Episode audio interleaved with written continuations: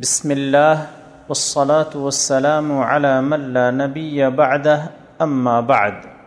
برادران اسلام، گفتگو کا موضوع ہے نیت اور جذبہ عمل رہے۔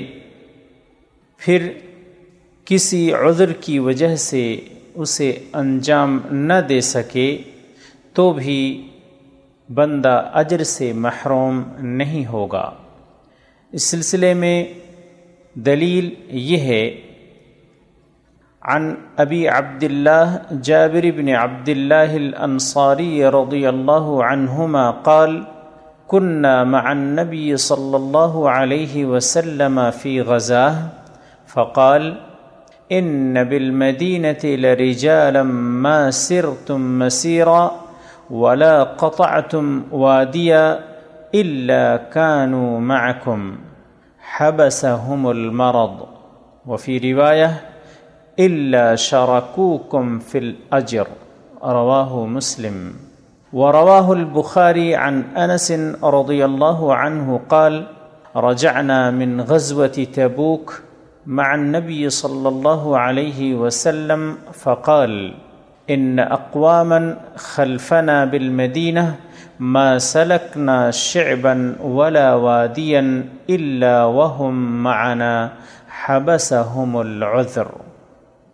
حدیث کا یا دونوں حدیث کا ترجمہ یہ ہے کہ ابو عبداللہ جابر بن عبداللہ الانصاری رضی اللہ تعالی عنہ فرماتے ہیں کہ ہم ایک غزوے یعنی جہاد میں نبی کریم صلی اللہ علیہ وسلم کے ساتھ تھے تو آپ نے فرمایا، یقیناً مدینے میں کچھ لوگ ایسے ہیں کہ تم نے جتنا بھی سفر کیا ہے اور جو بھی وادی طے کی ہے، وہ تمہارے ساتھ رہے ہیں۔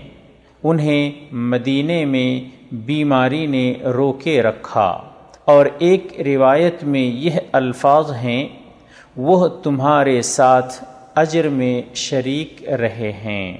صحیح مسلم۔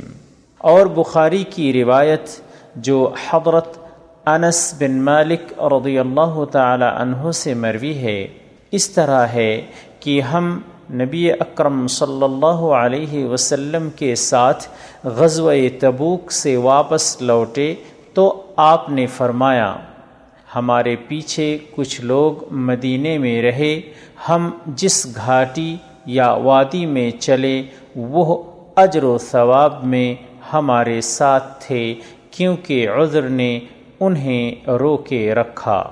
برادران اسلام، دونوں حدیث کے چند فوائد و مسائل۔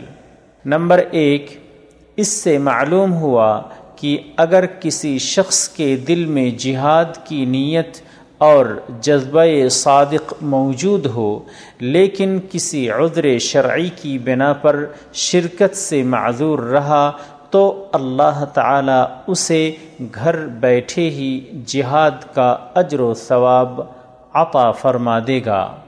نمبر دو، اسی طرح نیکی کے تمام امور جنہیں انسان سر انجام دینے کا پختہ عزم رکھتا ہو، لیکن انجام نہ دے سکے تو حسن نیت کی وجہ سے ثواب حاصل کر لے گا۔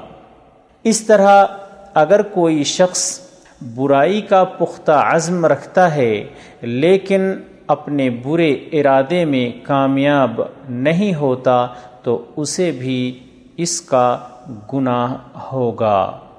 واللہ اعلم وصلی اللہ علی نبینا محمد۔